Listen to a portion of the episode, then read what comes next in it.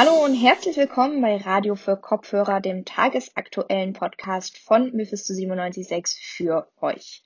Heute ist der 23. Dezember und auch bei uns sind schon die Weihnachtsvibes angekommen, obwohl es dieses Jahr ja nicht ganz so doll ist. Es gibt kein Weihnachtsmarkt, kein Weihnachtsshopping und so weiter.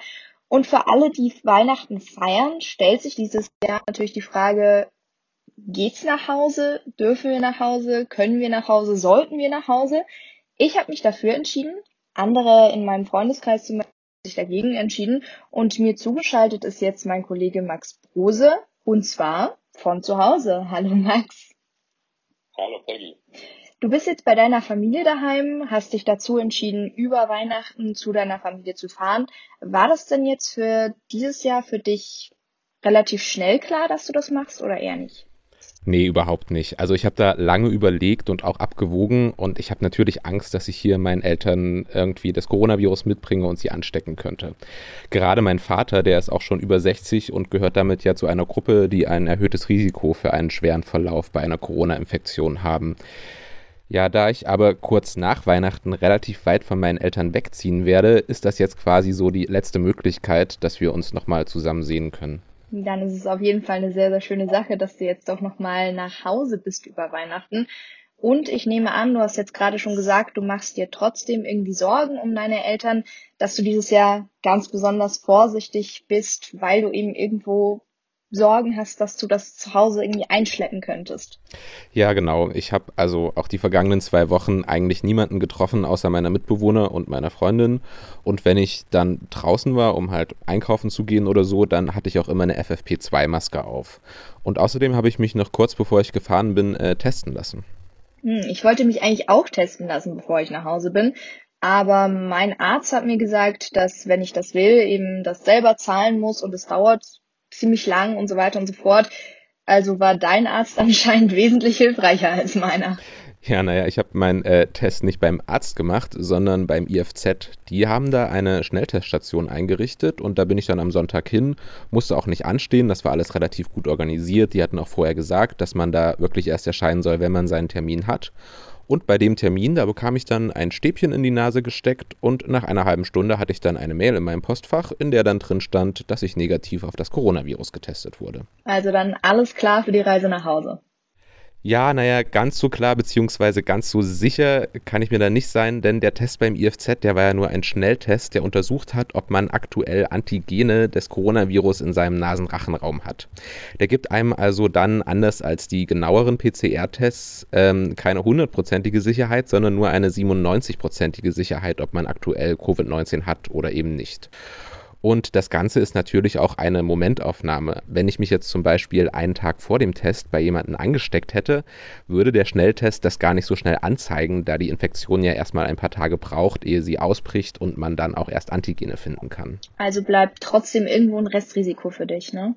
Ja, das konnte ich leider nicht ganz ausschließen, sondern halt nur minimieren. Und ich bin aber auch ganz froh darüber, dass wir dieses Jahr nur in einem sehr kleinen Kreis Weihnachten feiern. Also über die Feiertage kommen zu meinen Eltern nur ich und halt meine Schwester. Ja, und dann sitzen wir in einem kleinen Kreis halt zusammen und feiern Weihnachten. Also Weihnachten in der Familie im kleinen Kreis mit Vorsichtsmaßnahmen. Max, du hast dich auch noch mit jemandem unterhalten, der sein Weihnachten jetzt dieses Jahr eben ein bisschen anders verbringt. Hm, genau, und zwar mit einem anderen Max aus Leipzig. Und der verbringt seinen Heiligabend so. Ich wollte eigentlich nach Hause fahren, aber das hat dann wegen Corona nicht funktioniert. Und äh, jetzt treffe ich mich mit zwei Freunden. Wir kochen was Schönes und schauen mal und versuchen das so ein bisschen, so ein bisschen Familienstimmung zu simulieren. Okay, Max hatte ja gesagt, dass er Weihnachten nicht zu seiner Familie nach Hause fährt. Ähm, wie kam er denn zu dieser Entscheidung? Naja, weil Max Eltern beide um die 70 sind und auch einer Risikogruppe angehören.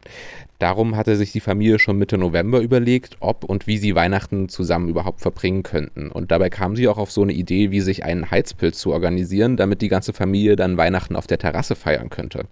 Dann hätte aber Max Vater doch Bauchschmerzen bei der ganzen Sache gehabt, auch da noch Max Bruder gekommen wäre.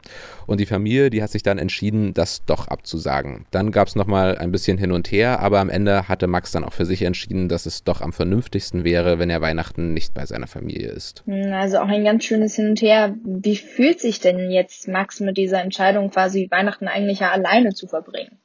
Ja, er bezeichnet die äh, Entscheidung als eine reine Vernunftentscheidung. Auch aus Vernunftsgründen hatte Max dieses Jahr seine Eltern das letzte Mal im Januar vor dem Ausbruch der Corona-Pandemie gesehen. Und äh, ich bin normalerweise so drei bis vier Mal im Jahr bei denen und jetzt ist es halt so, dass ich die nur einmal im Jahr gesehen habe. Deswegen hätte ich sie schon sehr, sehr gerne äh, gesehen, weil ich schon denen nahestehe. Aber ähm, die Vernunft gebietet da ein anderes Verhalten und deswegen bleibe ich zu Hause. Ist schade, aber naja, es kommen noch mehr Weihnachten hoffentlich. Und auch Max Eltern, gerade seine Mutter, die finden das sehr, sehr schade, gerade weil die drei sich halt so selten sehen.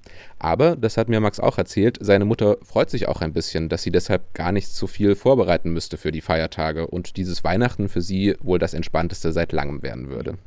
Da kann Max Mutter also der ganzen schwierigen Situation trotzdem noch was Positives abgewinnen. Das freut mich auf jeden Fall für sie. Und wenn ihr euch jetzt zumindest schon entschieden habt, wie ihr Weihnachten feiert, mit Familie, ohne Familie, mit Bäumchen oder ohne Bäumchen, bleiben trotzdem noch ein paar Sachen zu klären. Zum Beispiel das, was dann auch unter den Baum kommt. Wie seid ihr dieses Jahr an Geschenke gekommen? Für mich war das auf jeden Fall ein bisschen anders. Sonst gehe ich immer durch die Stadt und lasse mich irgendwie inspirieren. Und dieses Jahr habe ich einfach alles online bestellt. Man vergisst dabei leider oft, dass das den Paketboten zu so Stoßzeiten wie Weihnachten eben extrem viel Stress macht, wenn man so viel online besorgt. So auch bei dem größten Online-Versandhandel Amazon. Und seit Montag streiken in Leipzig deswegen auch die Paketboten und Botinnen bei Amazon. Ja, und dieser Streik, der hängt natürlich auch damit zusammen, dass die Menschen halt dieses Jahr alles im Internet bestellt haben. Viele Amazon-Bestellungen, das heißt natürlich auch viel Umsatz für das Unternehmen. Im dritten Quartal in diesem Jahr hat Amazon weltweit einen Umsatz von 96 Milliarden Euro gemacht. Das sind 37 Prozent mehr als im vergangenen Jahr. Und trotz dieser hohen Umsatzsteigerung weigert sich Amazon in Deutschland seinen Beschäftigten Tarifverträge anzubieten. Übrigens schon seit sieben Jahren. Und Jörg Launroth-Margo von der Gewerkschaft Verdi, die die Streiks organisieren, der wirft Amazon vor, dass bei den hohen Gewinnen nichts für die Mitarbeitenden abfallen würde. Darum würde Verdi mit den Streiks noch bis morgen versuchen, das System bei Amazon zu behindern. Und du hast ja auch selber mit Amazon gesprochen. Was sagen die denn zu den Vorwürfen? Ja, die betonen, dass sie trotz fehlendem Tarifvertrag ein guter Arbeitgeber seien. So würde Amazon im Schnitt 2600 Euro brutto im Jahr zahlen, plus zusätzliche Boni in der Corona-Pandemie. Launroth Margo von Verdi sagt allerdings, dass er nicht wisse, für welche Tätigkeit Amazon dieses Gehalt zahlen würde und die Boni wie Weihnachtsgeld zu niedrig ausgefallen seien. Ihm gehe es vor allem darum, dass sich Amazon an gesetzliche Vorgaben wie halt einen Tarifvertrag halte, damit die Beschäftigten ihre Löhne mit Amazon auf Augenhöhe verhandeln könnten. Wir haben es jetzt beide schon einmal gesagt, dieses Jahr wurde wegen Corona viel, viel, viel mehr online gekauft, gerade an Geschenken um Weihnachten rum. Heißt das denn dann im Umkehrschluss auch, dass die Arbeitskräfte bei Amazon mehr arbeiten müssen? Naja, also Amazon, die sagen erstmal, dass die einzelnen Arbeitskräfte gar nicht so viel mehr arbeiten müssten, da das Unternehmen in Deutschland insgesamt 10.000 zusätzliche Leiharbeitskräfte und saisonal befristete Arbeitskräfte angestellt hätte. Launroth Margo von Verdi sagt aber, dass die ja die betrieblichen Abläufe noch nicht kennen würden und dadurch natürlich sehr viel mehr Arbeit auf die Stammbelegschaft zukäme. Allgemein sei der Stress sehr hoch, wenn man das Arbeitspensum schaffen möchte, was Amazon vorgibt. Und wenn zu diesen ganzen Anforderungen jetzt dann auch noch verschiedene Infektionsschutzbestimmungen kommen, an die sich die Angestellten halten müssen, ja, dann kann ich mir so ungefähr vorstellen, dass das den Arbeitsalltag auch nicht unbedingt erleichtert.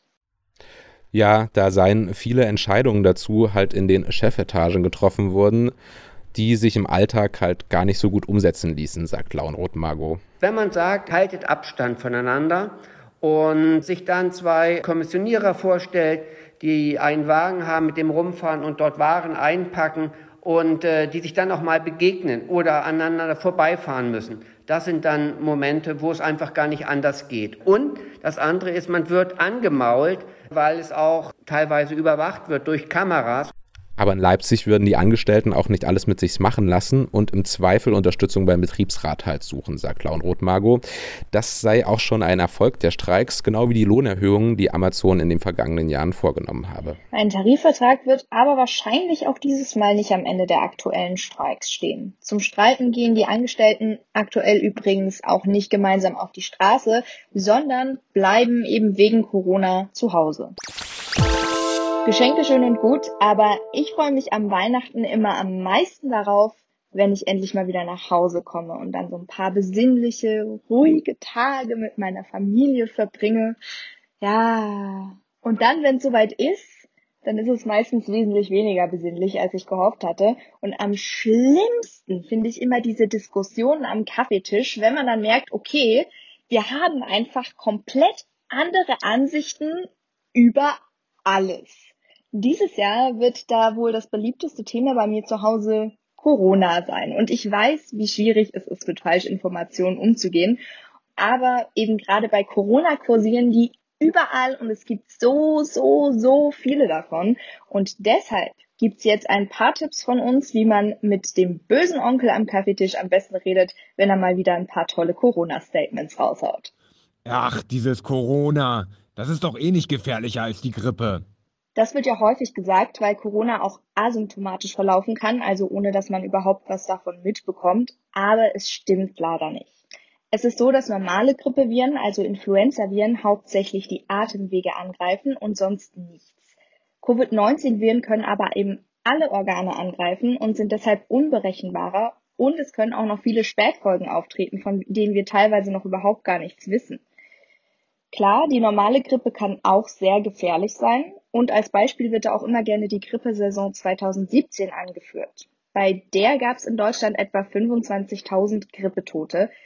Oder besser gesagt, es soll sie gegeben haben, denn dabei ist wichtig zu sagen, diese Zahl ist nur eine statistische Schätzung. Durch ein Labor tatsächlich bestätigte Grippetote sind davon in Anführungszeichen nur 1600 Menschen. Es ist jetzt also logisch, dass man die geschätzten Zahlen der Grippetoten 2017 nicht vergleichen kann mit den Corona-Todesfällen, die von Laboren als solche bestätigt wurden. Und in Deutschland gibt es bereits mehr als 28.000 Corona-Tote, alle durch ein Labor bestätigt. Also leider ist Corona doch gefährlicher als die Grippe und alle Zahlen, die wir haben, zeigen es auch deutlich. Mensch, das ist doch klar. Der Corona-Impfstoff ist gefährlich. Diese Aussage hat ganz oft mit falschen Informationen zu tun, die einem echt, echt Angst machen können, die gerade aber leider überall verbreitet werden. Jetzt stellt ihr euch mal vor, ihr beschäftigt euch nicht so viel mit der ganzen Corona-Debatte, es kommt ein Impfstoff auf den Markt und dann erzählt euch irgendein Arzt in einem Facebook-Video, dass der Impfstoff steril machen könnte. Gut, da würdet ihr vielleicht auch Angst bekommen. Wichtig ist in dem Fall, die Quellen auf Vertrauenswürdigkeiten zu bewerten. Auf Facebook kann wirklich jeder mit oder ohne Abschluss ein Video posten und irgendwelche Sachen behaupten. In der wissenschaftlichen Fachzeitschrift einen Artikel zu veröffentlichen, ist aber schon ein bisschen anspruchsvoller. Und hier ist aber auch Vorsicht geboten, denn es werden manchmal Sachen als Quellen aus Fachzeitschriften zitiert, die trotzdem nicht valide sind, weil sie eben keine Artikel sind. Man kann dort auch Leserbriefe veröffentlichen und damit Meinungen. Und ja, ein mRNA-Impfstoff ist noch nie auf den Markt gekommen. Technisch gesehen ist das also was Neues. Und neue Dinge können Angst machen. Aber ForscherInnen beschäftigen sich damit schon seit mehr als 25 Jahren. Seit vor meiner Geburt. Und wenn ich da Zeit hatte, erwachsen zu werden, dann der mRNA-Impfstoff bestimmt auch. Angst kann auch machen, dass die Zulassung dieses Impfstoffs viel, viel schneller abgelaufen ist als normalerweise. Da kommen Fragen auf. Wurden Tests weggelassen? Sind wir die Versuchskaninchen für einen Feldtest der bösen Wissenschaft? Die Antwort ist nein. Der Prozess der Zulassung für diesen Impfstoff wurde lediglich auf der administrativen Ebene abgekürzt. Das heißt, Tests wurden parallel durchgeführt, anstatt nacheinander und so weiter und so fort. Aber sie wurden eben alle durchgeführt. Bei der ganzen Impfdiskussion ist es am Ende auch besonders wichtig, nochmal zu sagen, Lieber böser Onkel, ob du dich am Ende impfen lässt oder nicht, bleibt ja immer noch dir selber überlassen. Ah, da bekomme ich doch lieber Corona, als noch länger allein sein zu müssen. Das ist, finde ich, wirklich die schwierigste von unseren drei Aussagen, die wir kurz anreißen. Man kann hier nämlich sehr, sehr wenig mit wissenschaftlichen und logischen Argumenten anfangen. Es ist eine Aussage auf Gefühlsebene und deshalb ist es eben wichtig, einfach erstmal anzuerkennen, okay, mein böser Onkel hier, der ist gar nicht böse, sondern einfach nur einsam. Und das ist vollkommen verständlich, das bin ich nämlich auch. Psychoanalytiker Schulz Sven Rath schlägt da im Magazin Fluter zum Beispiel einen Perspektivenwechsel vor. Man soll dann eben versuchen, dem Onkel zu sagen, ey, was würdest du mir denn antworten, wenn ich sowas sagen würde? Und man soll ihm auch vor Augen führen, dass physische Nähe zwar schön ist, dass das aber nicht nur unsere Beziehungen ausmacht. Wichtig ist vor allem die Kommunikation und wenn man sich dann eben auf neue Kommunikationswege einlässt, hilft das bestimmt auch schon mal weiter. Ich meine, wie schön und entspannt war für euch das letzte Skype-Meeting mit euren Freunden oder das letzte Among Us-Spiel, bei dem ihr euch dann endlich mal wieder sehen konntet und fühlen konntet, als wärt ihr alle zusammen in einem Raum und spielt einfach nur ganz normal ein Spiel. Bei allen diesen Tipps ist natürlich vor allem wichtig, wenn ihr egal wen diese Sachen erklärt und mit strittigen Quellen und irrationalen Ängsten konfrontiert werdet, bleibt einfach ruhig, regt euch nicht auf, seid nicht herablassend und vor allem versucht die Gedanken gegen seid nicht herablassend und vor allem versucht die Gedankengänge eures Gegenübers nachzuvollziehen und vor allem auch nachzuempfinden. Sonst werdet ihr nämlich diese Mauern aus Angst und Skepsis niemals durchdringen. Wenn euch diese Tipps schon mal geholfen haben, ein bisschen auf das Kaffeetrinken an Weihnachten vorzubereiten, dann schaut doch auch mal auf der Internetseite vom Fluter vorbei. Da gibt's nämlich noch mehr hilfreiche Tipps von zum Beispiel Psychologinnen, Juristinnen, Virologinnen und so weiter und so fort. Und ja, auf Faktenchecks gibt's im Internet ja auch viele, zum Beispiel einen der ausführlichsten, den ich kenne in Bezug auf Corona, der kommt vom Korrektiv und die helfen euch dann sicher auch noch besser mit solchen Falschinfos und den Leuten, die die verbreiten, umzugehen. Sei es wie es sei, jetzt fangen wir in Deutschland auf jeden Fall erstmal an mit den Impfungen und zwar ab dem 27. Dezember soll es losgehen. Und mal sehen, vielleicht ist das Weihnachten im kommenden Jahr ja dann schon ganz anders als dieses Jahr. Vielleicht mit einem Weihnachtsmarkt, vielleicht mit vollen Kaufhäusern, vielleicht mit der ganzen Familie schön rundherum um den Tisch, wer weiß. Nach diesem Weihnachten hört ihr uns dann jedenfalls auch wieder am Montag, den 28. Dezember. Da gibt's nämlich die nächste Folge Radio für Kopfhörer. Ich bedanke mich bei euch. Schön, dass ihr eingeschaltet habt und den Tag vor Weihnachten mit mir verbracht habt. Ich bin Peggy Fischer und mit mir hinter den Kulissen gewurstelt haben für die heutige Folge Radio für Kopfhörer Gloria Weimar und Max Brose auch ein riesengroßes Dankeschön an euch. Und allen da draußen wünsche ich jetzt ein frohes Fest, wo auch immer ihr seid. Kopf hoch und immer schön gesund bleiben.